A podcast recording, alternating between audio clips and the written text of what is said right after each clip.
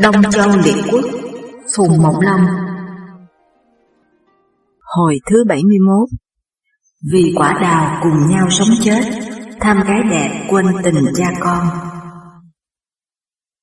Tề Cảnh Công đến dự hội ở Bình Khâu, Dẫu sợ binh quy nước Tấn mà phải thề, Nhưng trong lòng biết là nước Tấn không có chí lớn Thì muốn khôi phục lại sự nghiệp bá chủ của Tề Hoàng Công thuở xưa khi về nước, cảnh công bảo quan tướng quốc là án anh rằng nước Tấn làm bá chủ ở phía Tây Bắc, ta làm bá chủ ở phía Đông Nam cũng được chứ sao.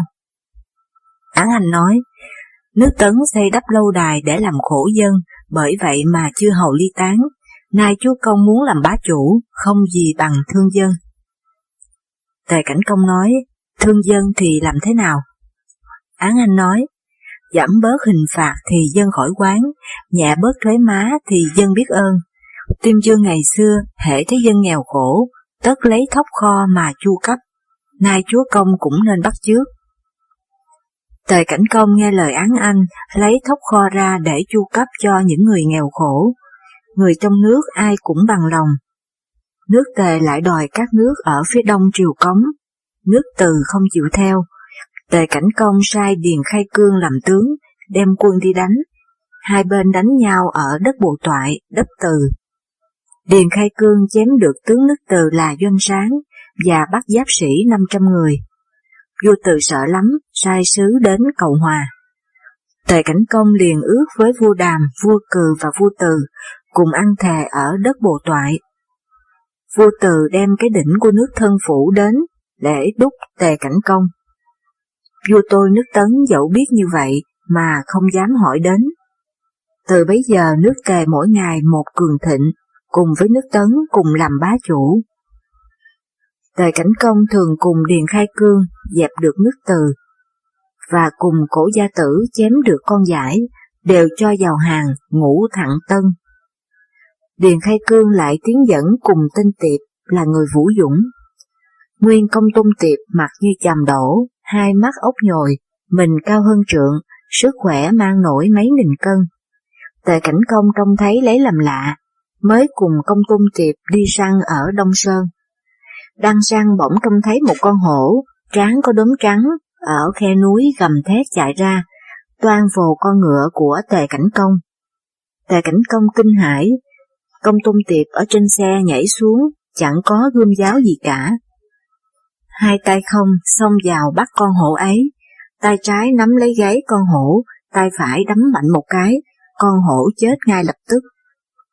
Tề cảnh công khen là phủ dũng, cũng cho giữ vào hàng ngũ thẳng tân. Công Tôn Tiệp liền cùng với Điền Khai Cương và Cổ Gia Tử kết làm anh em, tự xưng là Tam Kiệt ở nước Tề.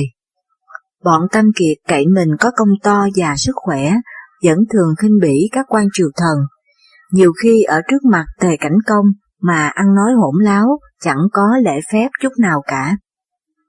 Tề cảnh công tiếc cái tài ba của ba người ấy, cũng có ý khoan dung cho. Bấy giờ trong triều có một kẻ nịnh thần là Lương Khâu Cứ, Tề Cảnh Công cũng yêu lắm. Lương Khâu Cứ trong thì xỉm nịnh Tề Cảnh Công để được tin dùng, ngoài thì giao kết với Tam Kiệt để thêm vây cánh. Bấy giờ có Trần Vô Vũ đang phóng tiền của thu lòng người, có ý muốn chiếm nước tề, mà Điền Khai Cương lại là thân thuộc với Trần Vô Vũ. Án Anh lấy làm lo lắm, vẫn muốn lập kế trừ đi, nhưng sợ tề cảnh công không nghe, lại xin kết quán với bọn Tam Kiệt, vì thế cũng không dám nói. Một hôm Lỗ Chu Công cũng vì cớ không phục nước Tấn, muốn kết giao với Tề, thân hành sang triều kiến Tề Cảnh Công. Tề Cảnh Công bày tiệc để thết đãi. Nước lỗ thì thúc tôn nhược con thúc bảo làm tướng lễ, nước tề thì án anh làm tướng lễ. Bọn Tam Kiệt chống gươm đứng ở dưới thềm, kêu can ngạo mạn, không coi ai ra gì. Lỗ Chu Công và Tề Cảnh Công rượu đã ngà ngà sai. Án anh tâu rằng, trong vườn quả kim đào đã chín, xin sai người ra cẩy để chúc thọ hai vua. Tề Cảnh Công nghe lời truyền cho người giữ vườn đem kim đào vào dân. Án Anh tâu rằng, kim đào là một của báo, tôi xin thân hành đi coi xét việc chảy quả.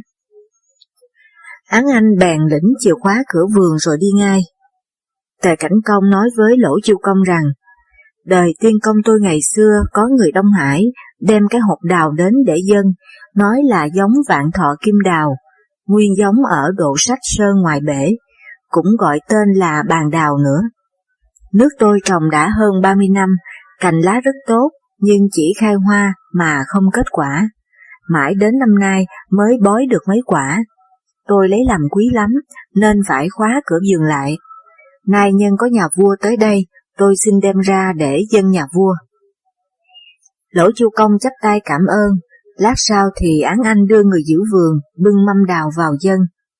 Trong mâm có sáu quả đào, quả nào cũng to bằng cái bát, sắc đỏ như viên than hồng, mùi hương bay ngào ngạt. Thật là một thứ của quý. Tề Cảnh Công hỏi rằng, chỉ có bấy nhiêu quả đào thôi à?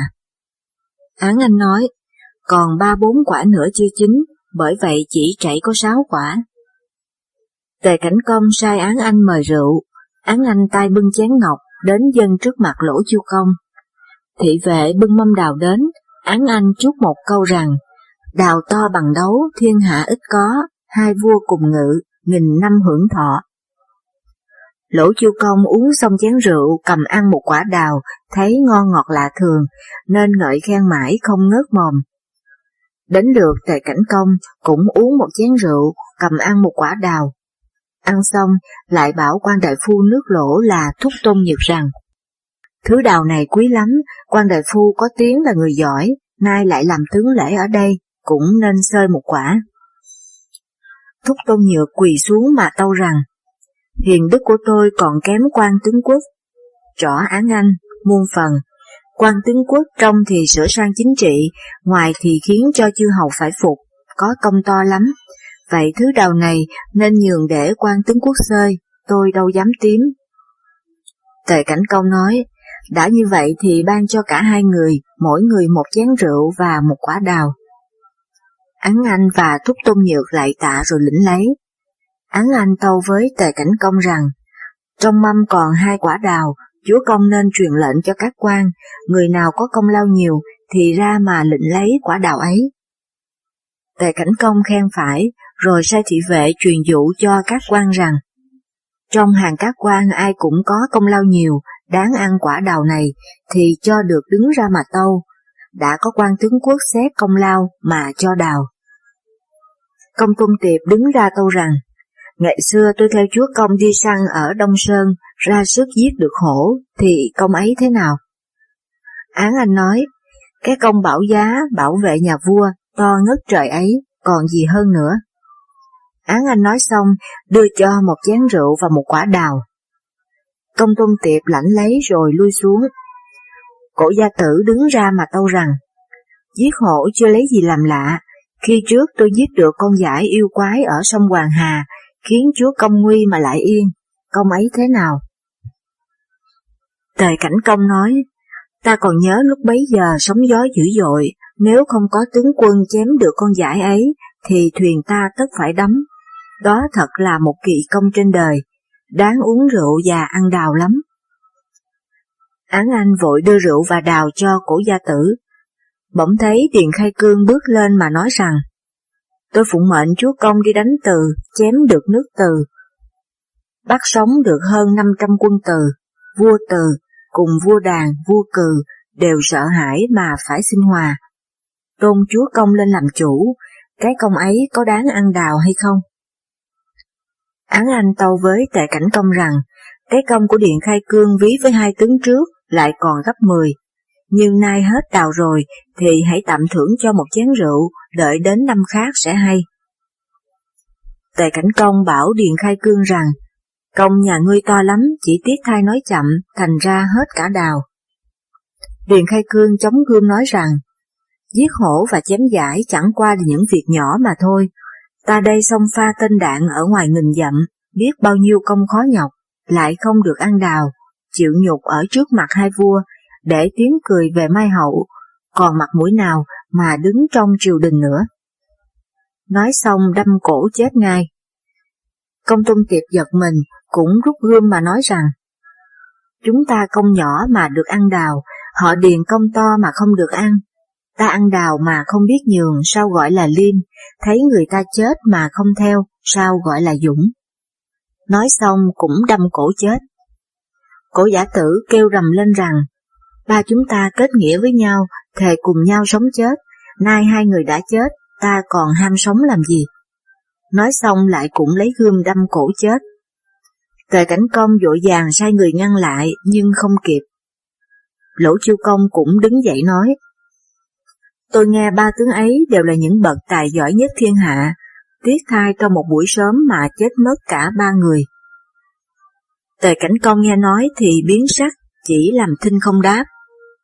Án Anh thông dong đáp rằng, đó chẳng qua là mấy kẻ vũ dũng ở nước tôi mà thôi, dẫu có chút công nhỏ mọn cũng không đáng tiếc. Lỗ chiêu công nói, ở bên quý quốc, những kẻ vũ dũng như thế phỏng được mấy người. Án Anh đáp rằng, những kẻ bày mưu lập kế ở chốn miếu đường, có tài làm tướng quốc hoặc làm nguyên soái thì đến vài ba mươi người, còn những kẻ vũ dũng ấy thì chẳng qua chỉ để chúa công tôi sai khiến mà thôi, dẫu sống hay chết, nước tề tôi cũng không hơn thiệt gì cả. Tề cảnh công nghe nói mới được yên lòng. Án Anh lại rót rượu mời Lỗ Chu Công và Tề Cảnh Công.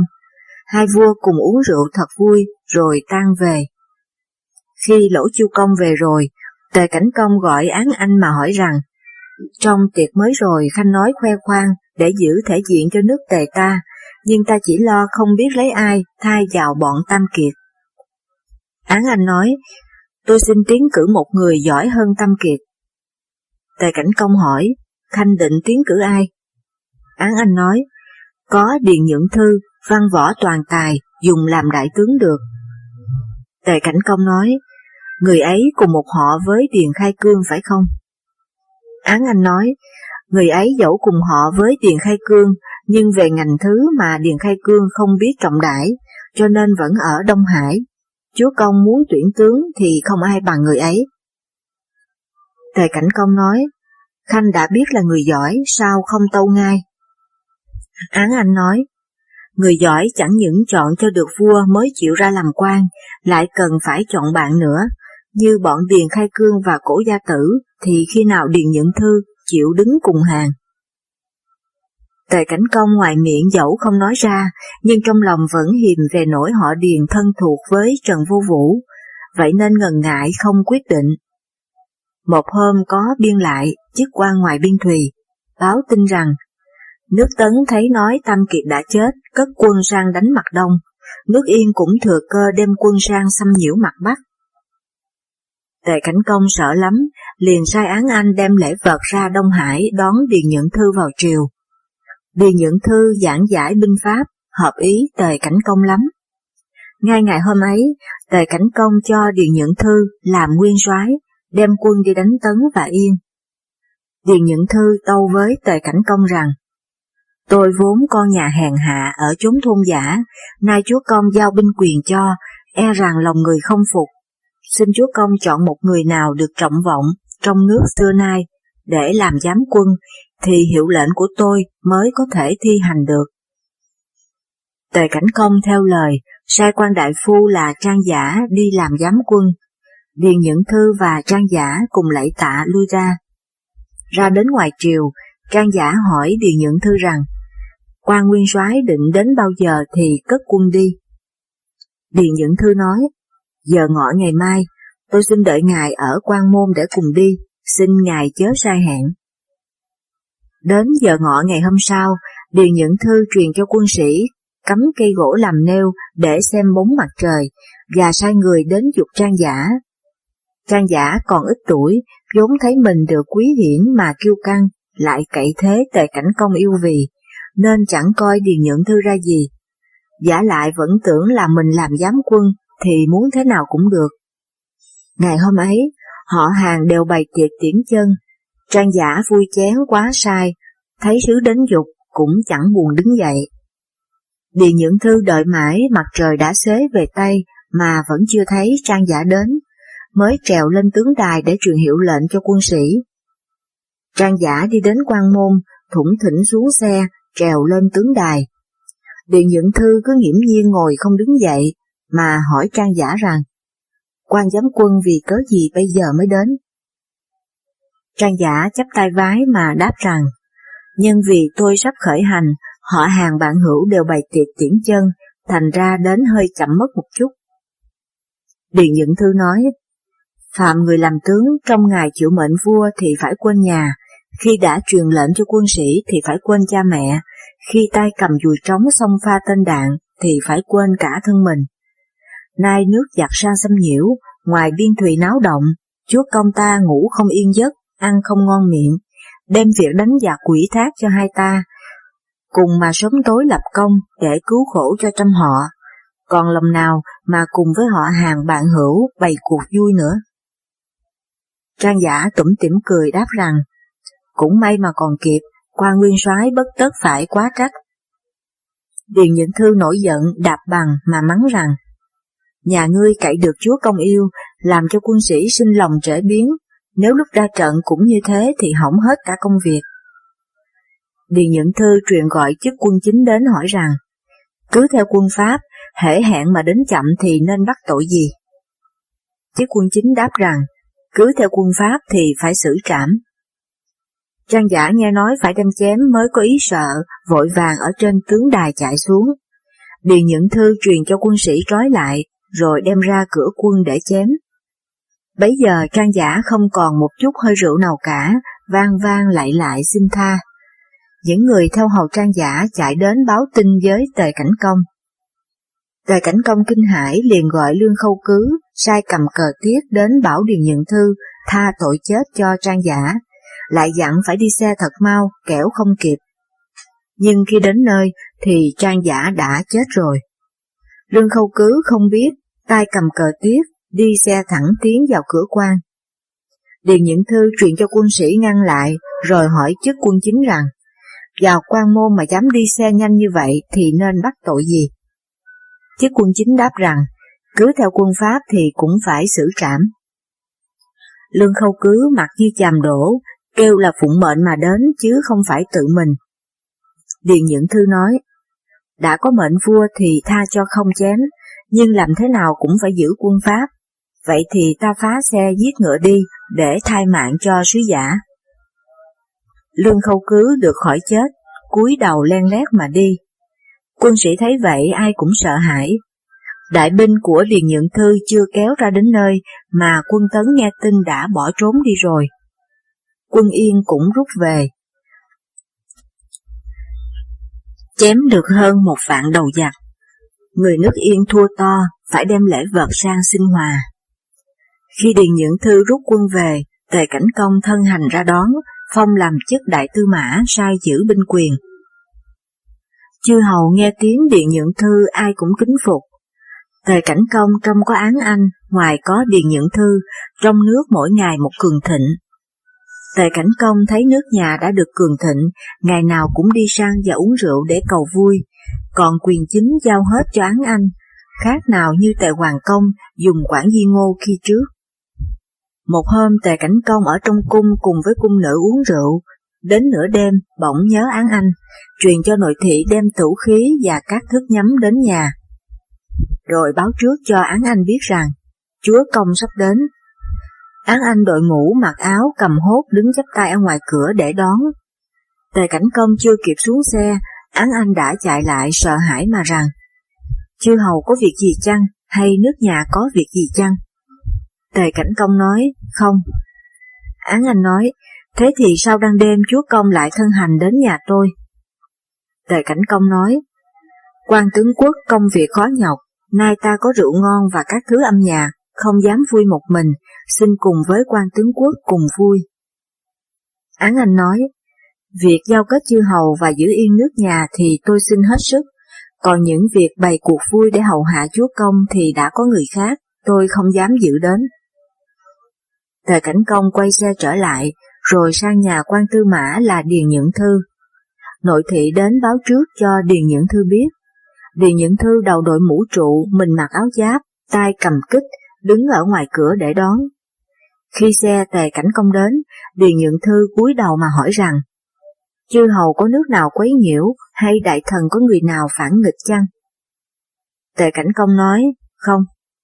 Điền Nhẫn Thư nói, thế thì sao đang đêm chúa công lại thân hành ra nhà tôi? Tề Cảnh Công nói, nào có biết gì khác đâu, chỉ vì ta nghĩ đến cái công khó nhọc của tướng quân, vậy có rượu ngon và các thứ âm nhạc, muốn cùng với tướng quân cùng vui. Điền Nhẫn Thư nói, việc đánh nước thù và dẹp kẻ phản nghịch thì tôi xin hết sức, còn những việc bày cuộc vui để hậu hạ chúa công thì thiếu gì người, sao chúa công lại hỏi đến kẻ giới trụ? Giới áo giáp trụ, giới trụ nghĩa là những tướng võ. Tề cảnh công có ý không được vui. Nội thị hỏi, chúa công định về cung hay đi đâu? Tề cảnh công nói, đi sang nhà quan đại phu là lương khâu cứ. Nội thị lại báo trước cho lương khâu cứ biết. Lương khâu cứ tay trái ôm đàn cầm, tay phải cắp ống kèn, miệng hát nghêu ngao mà ra đón tề cảnh công ở tận ngoài đường. Tề cảnh công bằng lòng, mới cởi áo ra, rồi cùng với lương khâu cứ uống rượu vui và nghe các thứ âm nhạc, mãi đến gà gái mới trở về cung. Ngày hôm sau Án Anh và Điền Nhượng Thư cùng vào triều tạ tội, lại can Tề Cảnh Công không nên đăng đêm ra uống rượu ở nhà các quan. Tề Cảnh Công nói, ta không có hai người thì lấy ai trị nước, không có lương khâu cứ thì lấy ai mua vui, ta không làm trở ngại đến công việc của hai người, hai người chớ nên can dự đến công việc của ta. Bấy giờ Trung Nguyên nhiều việc, nước Tấn không thể quản cố được. Tấn Chiêu Công lên làm vua được sáu năm thì mất, thế tử khứ tật lên nối ngôi, tức là Tấn Khoảnh Công. Năm thứ nhất đời Tấn Khoảnh Công, Hàng Khởi và Dương Thiệt Bật đều ốm chết cả. Ngụy Thư cầm quyền chính, Tuân Lịch và Phạm Uông đều có tiếng là người hay ăn lễ. Kẻ gia thần của Kỳ Doanh tên là Kỳ Thắng, tư thông với vợ Ô Tang, cũng là gia thần của Kỳ Doanh. Kỳ Doanh bắt Kỳ Thắng, Kỳ Thắng lễ đúc Tuân Lịch. Tuân Lịch nói với Tấn Khoảnh Công mà dèm Kỳ Doanh. Tấn Khoảnh Công lại bắt Kỳ Doanh. Dương Thiệt thực ngã, con Dương Thiệt bật, là phái Kỳ Doanh, liền giết Kỳ Thắng. Tấn Khoảnh Công nổi giận, giết Kỳ Doanh và Dương Thiệt thực ngã, lại diệt cả họ Kỳ và họ Dương Thiệt. Người nước Tấn nghe nói ai cũng thương là quán, Sao lỗ chiêu công bị kẻ cường thần là quý tôn ý như đuổi, tuân lệnh nước tấn lại ăn tiền của quý tôn ý như, không cho lỗ chu công chạy vào nước tấn. Tề cảnh công hội chư hầu ở Yên Lăng để bàn mưu giúp cho lỗ chu công về nước, bởi vậy ai cũng kính phục. Từ bấy giờ quy danh tề cảnh công mới lừng lẫy.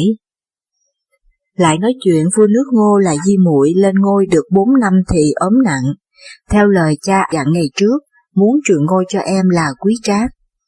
Quý trác từ chối mà nói rằng, ta quyết không bao giờ chịu nhận, dẫu tiên vương ta ngày xưa có chối lại, nhưng ta cũng không dám theo, bởi vì ta coi sự phú quý khác nào như gió thu thoảng qua mà thôi, có thiết gì. Quý trác liền trốn về ở Diên Lan. Triều thần nước ngô bèn lập con di muội là Châu Vu lên làm vua, cải tên là Liêu, tức là Vương Liêu. Con chiêu phán là công tử quan giỏi về việc binh, Vương Liêu dùng làm tướng. Công tử quan cùng với quân sĩ sở giao chiến ở đất Trường Ngạn, đất nước sở, giết được quan tư mã nước sở là công tử Phương. Người nước sở kinh sợ phải đắp thành ở đất Châu Lai để phòng giữ nước ngô. Bấy giờ phí vô cực khéo du nịnh, sở Bình Vương, Lư, yêu lắm. Sái Bình Công đã lập đích tử tên là Chu, làm thế tử, người thứ tư tên là Đông Quốc muốn tranh, mới lễ tiền cho phí phu cực để nhờ nói hộ với Bình Vương. Phí phu cực là quan nước sở được sở Bình Vương yêu lắm, bấy giờ sái thuộc sở, vậy nên phải nhờ phí vô cực nói hộ. Sở Bình Vương thấy vậy, hỏi phí vô cực rằng, tại sao người nước sái đuổi Thế tử Chu? Phí vô cực nói, Thế tử Chu định làm phản nước sở ta, người nước sái không bằng lòng, vậy nên đuổi đi.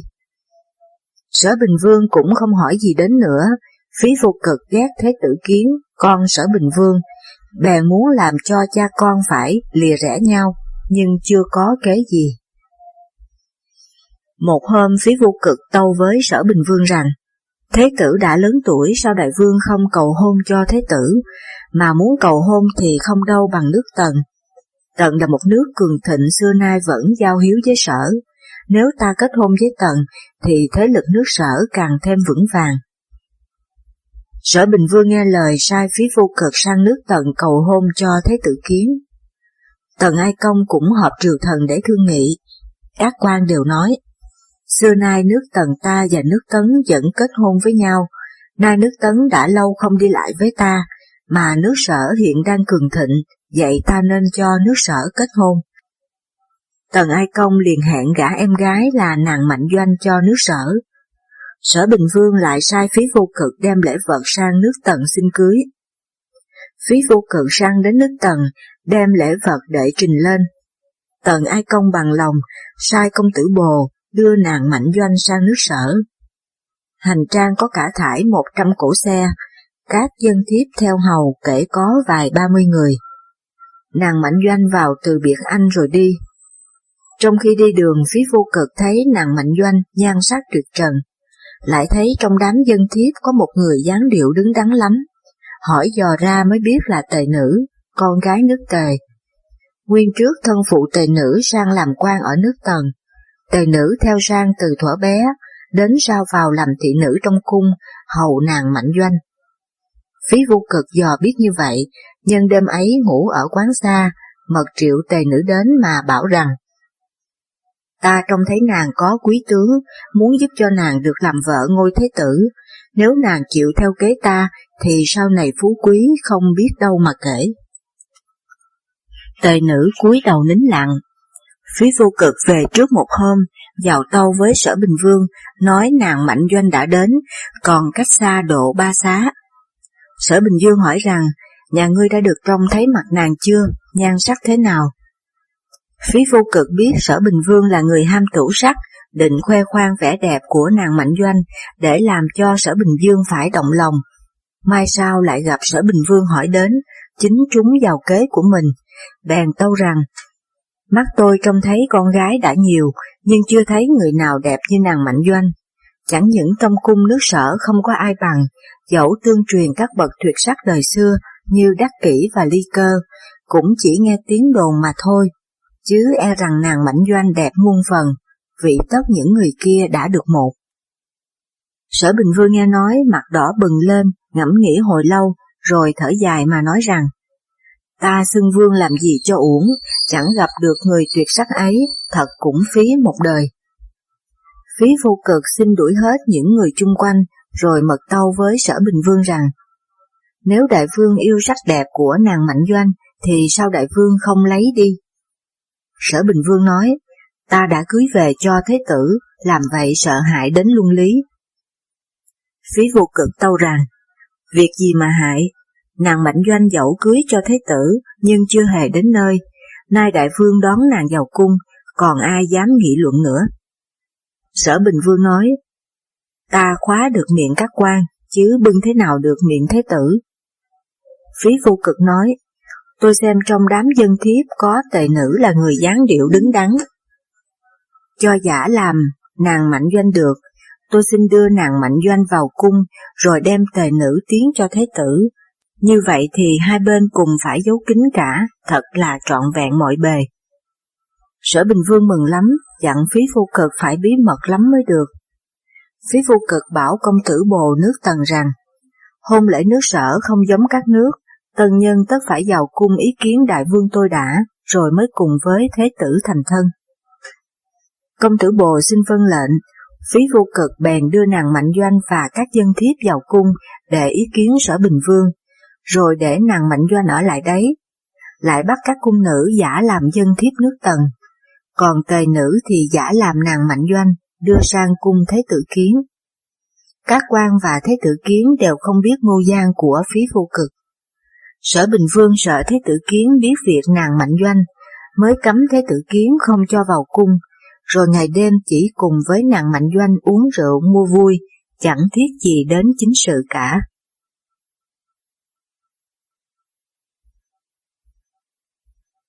Bây giờ bên ngoài Các cũng có nhiều người thì thào nghi việc nàng mạnh doanh. Của thư viện Phí vô cực sợ Thế Tử Kiến biết mới bảo Bình Vương rằng nước Tấn làm bá chủ được lâu năm chỉ vì tiếp giáp với Trung Nguyên. Vua Linh Vương ta ngày xưa đắp thành ở Trần Già Sái là có ý muốn tranh nghiệp bá, nay hai nước được phục quốc. Sái mà sở lui về ở phương Nam, thì làm sao mà tranh nghiệp bá được? Sao đại vương không sai thái tử ra trấn thử ở đất thành phủ, để giao thông với phương Bắc, còn đại vương thì chưa một mặt mà mở mang về phương Nam, như vậy thì có thể thu hết được thiên hạ. Bình Vương còn ngần ngừ chưa quyết, phí vô cực lại ghé tai mật tâu rằng, việc nàng mạnh doanh lâu ngày tất phải tiết lộ, nếu để cho thế tử đi xa, chẳng cũng lợi cả đôi đường hay sao? Bình Vương nghĩ ra, liền sai thế tử kiến, đi trấn thủ ở đất thành phủ, cho Phấn Dương làm quan tư mã ở đất thành phủ. Lại dặn Phấn Dương rằng, nhà ngươi thờ thế tử cũng như là thờ ta. Ngũ Sa biết phí vô cực giàm pha đã toan can ngăn Bình Vương. Phí vô cực biết vậy, lại tâu với Bình Vương sai Ngũ Sa sang thành phủ để giúp thế tử. Khi Thế tử Kiến đã đi rồi, Bình Vương lại lập nàng Mạnh Doanh làm chánh hậu, và đuổi sái cơ, mẹ Thế tử Kiến, về đất Viên Dương. Bấy giờ Thế tử Kiến mới biết chuyện nàng Mạnh Doanh đã bị cha đổi mất, nhưng không thể làm thế nào được. Nàng Mạnh Doanh dẫu được Bình Vương yêu dấu, nhưng thấy biết vậy cũng không dám hỏi. Được hơn một năm, nàng Mạnh Doanh sinh con trai, Bình Vương yêu quý lắm, đặt tên là Trân. Khi Trân đã được đầy tuổi tôi, Bình Vương hỏi nàng Mạnh Doanh rằng, từ khi nàng vào cung đến giờ thường hay buồn rầu ít được vui vẻ, là cớ làm sao? Nàng Mạnh Doanh nói, tiếp dân mệnh vua Anh sang hầu hạ đại vương, vẫn tưởng rằng tần sở một nhà thanh xuân đôi lứa, khi đã vào tới cung mới biết đại vương đã nhiều tuổi. Tiếp không dám quán đại vương, nhưng chỉ tiếc rằng sinh sao đẻ muộn quá. Sở Bình Vương cười mà nói rằng, cái đó là bởi số phận, Khanh về với quả nhân thì muộn, nhưng làm chánh hậu thì đã sớm được không biết mấy năm rồi. Nàng Mãnh Doanh nghe nói trong lòng nghi hoặc, mới dò hỏi các cung nữ. Các cung nữ không thể giấu được, bèn thuật chuyện lại cho nghe. Nàng Mạnh Doanh thở dài, rồi ứa nước mắt khóc. Bình Vương biết ý hết sức chiều chuộng, hẹn lập trân làm thế tử. Bấy giờ nàng Mạnh Doanh mới hơi yên lòng. Phí vô cực vẫn lấy việc thế tử kiến làm e ngại, sợ sau này kiến nối ngôi thì tất trị tội mình, mới tâu với Bình Vương rằng, tôi nghe tin thế tử cùng với ngũ sa bàn mưu phản nghịch, mật sai người giao thông với tề và tấn, đại vương phải phòng bị mới được. Bình Dương nói, thế tử vốn là người hiếu thuận có đâu những việc ấy.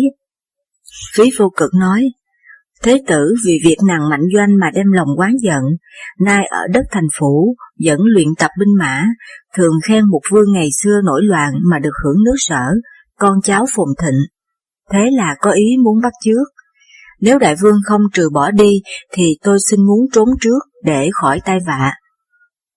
Bình Vương vẫn muốn bỏ Thế tử Kiến lập trân làm Thế tử, lại nghe lời nói của phí vô cực, cũng hơi động lòng, toan hạ lệnh bỏ Thế tử Kiến. Phí vô cực lại tâu rằng, Thế tử đang giữ binh quyền ở ngoài, nếu hạ lệnh bỏ thì khác nào như dục Thế tử làm phản. Ngũ Sa sẽ làm chủ mưu cho Thế tử, chi bằng đại vương triệu Ngũ Sa về đã, rồi sau đem quân bắt Thế tử mới có thể trừ bỏ được. Bình Vương khen phải, sai người triệu Ngũ Sa. Ngũ Sa về, Bình Vương hỏi rằng, Thế tử kiến đem lòng phản nghịch, nhà ngươi có biết không? Ngũ Sa vốn là người chính trực đáp rằng, Đại vương chiếm lấy vợ thế tử cũng đã lạ quá lắm rồi, nay lại nghe lời đứa tiểu nhân mà bỏ tình cốt nhục, thì sao cho đành. Bình vương có ý hổ thẹn, truyền bắt ngũ sa giam lại. Phí vô cực tâu rằng, ngũ sa dám nói như vậy quả là có lòng quán vọng, nếu thế tử biết ngũ sa bị bắt thì tất nổi loạn, đem quân tề và quân tấn về, ta khó lòng đương nổi. Bình Dương nói, ta muốn sai người đi giết thế tử, chưa biết dùng ai. Phí vô cực nói, sai người khác đi thì thế tử tất chống cự được, chi bằng mật dụ cho quan tư mã là Phấn Dương phải bắt thế tử mà giết đi. Bình Vương liền sai người mật dụ Phấn Dương rằng, giết thế tử thì được trọng thưởng, tha thế tử thì phải tội chết. Phấn Dương tức khắc sai người tâm phúc báo cho Thế tử Kiến biết, dặn phải mau mau đi trốn. Thế tử Kiến kinh sợ, bấy giờ tề nữ đã sinh con trai, đặt tên là Thắng. Thế tử Kiến liền đem vợ con chạy sang nước Tống. Phấn Dương biết Thế tử Kiến đã trốn rồi, mới bảo người thành phủ trói mình lại, giải về sinh đô, nộp sở Bình Vương. Phấn Dương tâu với Bình Dương, nói Thế tử đã trốn mất rồi. Bình Vương nổi giận mắng rằng, việc này tự miệng ta nói ra, vào đến tai nhà ngươi, còn ai biết nữa mà báo Thế tử. Phấn Dương nói, chính tôi báo Thế tử, ngày trước Đại Vương có dặn tôi rằng, nhà ngươi thờ Thế tử cũng tức như là thờ ta. Tôi vâng lời dặn ấy, không dám hai lòng, cho nên phải báo cho Thế tử biết. Sau nghĩ ra mới biết là mắc tội, hối lại không kịp. Bình Vương nói, nhà ngươi đã tha Thế tử, lại dám đến ý kiến ta, không sợ chết hay sao? Phấn Dương nói, tôi đã không theo được lời dặn sau cùng của đại vương, nếu lại sợ chết mà không đến thì thành ra hai tội. Vả chưa có tan chứng gì là thế tử phản nghịch cả, nếu đem trị tội chẳng cũng quan lắm sao? Thế tử sống thì tôi dẫu chết cũng được thỏa lòng. Bình Dương động lòng và quý thẹn, ngẫm nghĩ hồi lâu, rồi bảo Phấn Dương rằng, Phấn Dương dẫu có trái mệnh, nhưng tấm lòng trung trực cũng đáng khen. Bình Vương xá tội cho Phấn Dương, vẫn cho được làm quan tư mã ở thành phủ. Bình Vương lập con nàng Mạnh Doanh là Trân, làm thế tử, lại cho phí phu cực làm chức thái sư. Phí phu cực tâu rằng, ngũ sa có hai con là ngũ Thường và ngũ viên, đều là bậc tài giỏi, nếu để trốn sang nước ngô thì tất hại cho nước sở. Chi bằng ta bắt ngũ sa, phải viết thư triệu về. Kẻ kia tin lời cha tất rủ nhau về cả, bấy giờ ta giết hết đi, mới có thể trừ được hậu hoạn. Sở Bình Vương mừng lắm sai người vào ngục đem ngũ sa ra, rồi đưa giấy bút cho mà bảo rằng, nhà ngươi xui thế tử làm phản, đáng lẽ phải chết chém, nhưng ta nghĩ đến cái công tổ phụ nhà ngươi, không nỡ bắt tội. Nhà ngươi nên viết thư triệu hai con về, ta sẽ phong quan chức cho. Ngũ Sa biết là Bình Vương đánh lừa để triệu về mà giết cả đi, mới tâu rằng, con trưởng tôi là ngũ thượng, nhân hậu ôn hòa, nghe tôi triệu thì tất về ngay, còn con thứ tôi là ngũ phiên thì văn võ toàn tài, mà tính nhẫn nại, mai sao có thể làm nên việc được, nó tinh khôn lắm, vị tất đã chịu về. Bình Phương nói, nhà ngươi cứ theo lời ta mà chịu về, còn về hay không, không can dự đến nhà ngươi. Ngũ Sa không dám trái mệnh, liền viết một bức thư, đại lược nói rằng, ta có lời cho hai con là Thượng và Viên biết rằng, ta vì nói thẳng trái ý đại vương mà phạm tội, nhưng đại vương nghĩ đến công của tổ phụ ta ngày xưa, không nỡ giết chết. Vậy có theo lời bàn của các quan mà tha tội cho, lại muốn phong quan chức cho hai con nữa. Hai con nên mau mau về triều, nếu chậm thì có tội. Ngũ Sa viết xong để trình Bình Vương. Bình Vương xem qua, lại truyền giam Ngũ Sa vào ngục, và sai Yên Tương Sư đem thư sang đường ấp để triệu ngũ thượng và ngũ viên. Khi Yên Tương Sư sang đến đường ấp, thì ngũ thượng cùng ngũ viên đã sang thành phủ rồi. Yên Tương Sư lại sang thành phủ, đến gặp ngũ thượng, liền đem lời chúc mừng. Ngũ thượng nói, thân phụ tôi đang bị giam, còn vui gì mà chúc mừng. Yên cương Sư nói, Đại vương quá nghe người ta nói, bắt giam tôn công, trỏ ngủ xa, mai có các quan bảo lệnh, tâu rằng nhà tôn công về trước đã ba đời trung trực, cho nên đại vương nghĩ lại, bèn phong cho tôn công làm tướng quốc, và phong cho hai ngài làm hồng đô hầu thượng và cái hầu viên. Tôn công bị giam đã lâu, nay mới được tha, mong nhớ hai ngày lắm, vậy có sai tôi mang thư đến đây để đón. Ngũ thượng nói, thân phụ tôi bị giam, lòng tôi thật đau như cắt, nay được tha là may, khi nào lại dám mong quan chức. Yên tương sư nói, đó là mệnh vua, ngài chớ nên từ chối. Ngũ thượng mừng lắm, liền đem thư vào nhà trong, cho em là ngũ viên xem.